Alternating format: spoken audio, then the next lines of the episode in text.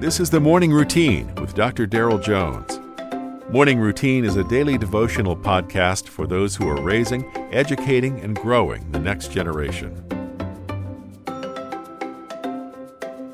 All right, good morning. It is September the 5th, Monday morning. Uh, Pastor Daryl here with you with a cup of coffee in one hand and my Bible in the other. Just kind of kind of double barrel Daryl here with you this morning. Reading from Hebrews chapter 13 verse 2. Great great challenge this morning. Do not neglect to show hospitality to strangers, for thereby some have entertained angels unaware. The book of Hebrews references that many Jewish believers, having stepped out of Judaism into Christianity, wanted to reverse their course in order to escape persecution by their countrymen. The writer of Hebrews exhorts them to go on to maturity. In today's text, the writer encourages Christians to live a life of hospitality.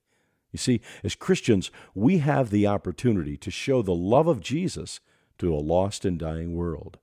The writer of Hebrews begins by demonstrating the supremacy of Christ to the prophets, to Moses, and even to angels.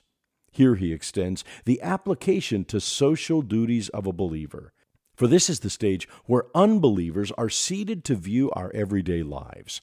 They're able to watch us. The Greek word for angels is actually announcers or messengers. And the reminder to Christians is that though the strangers whom they welcomed were but people, they might very well be special messengers of God.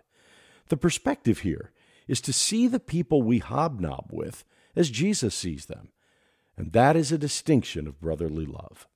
The Church of Jerusalem, to whom this epistle was written, was distinguished by its grace, and we know that from the book of Acts.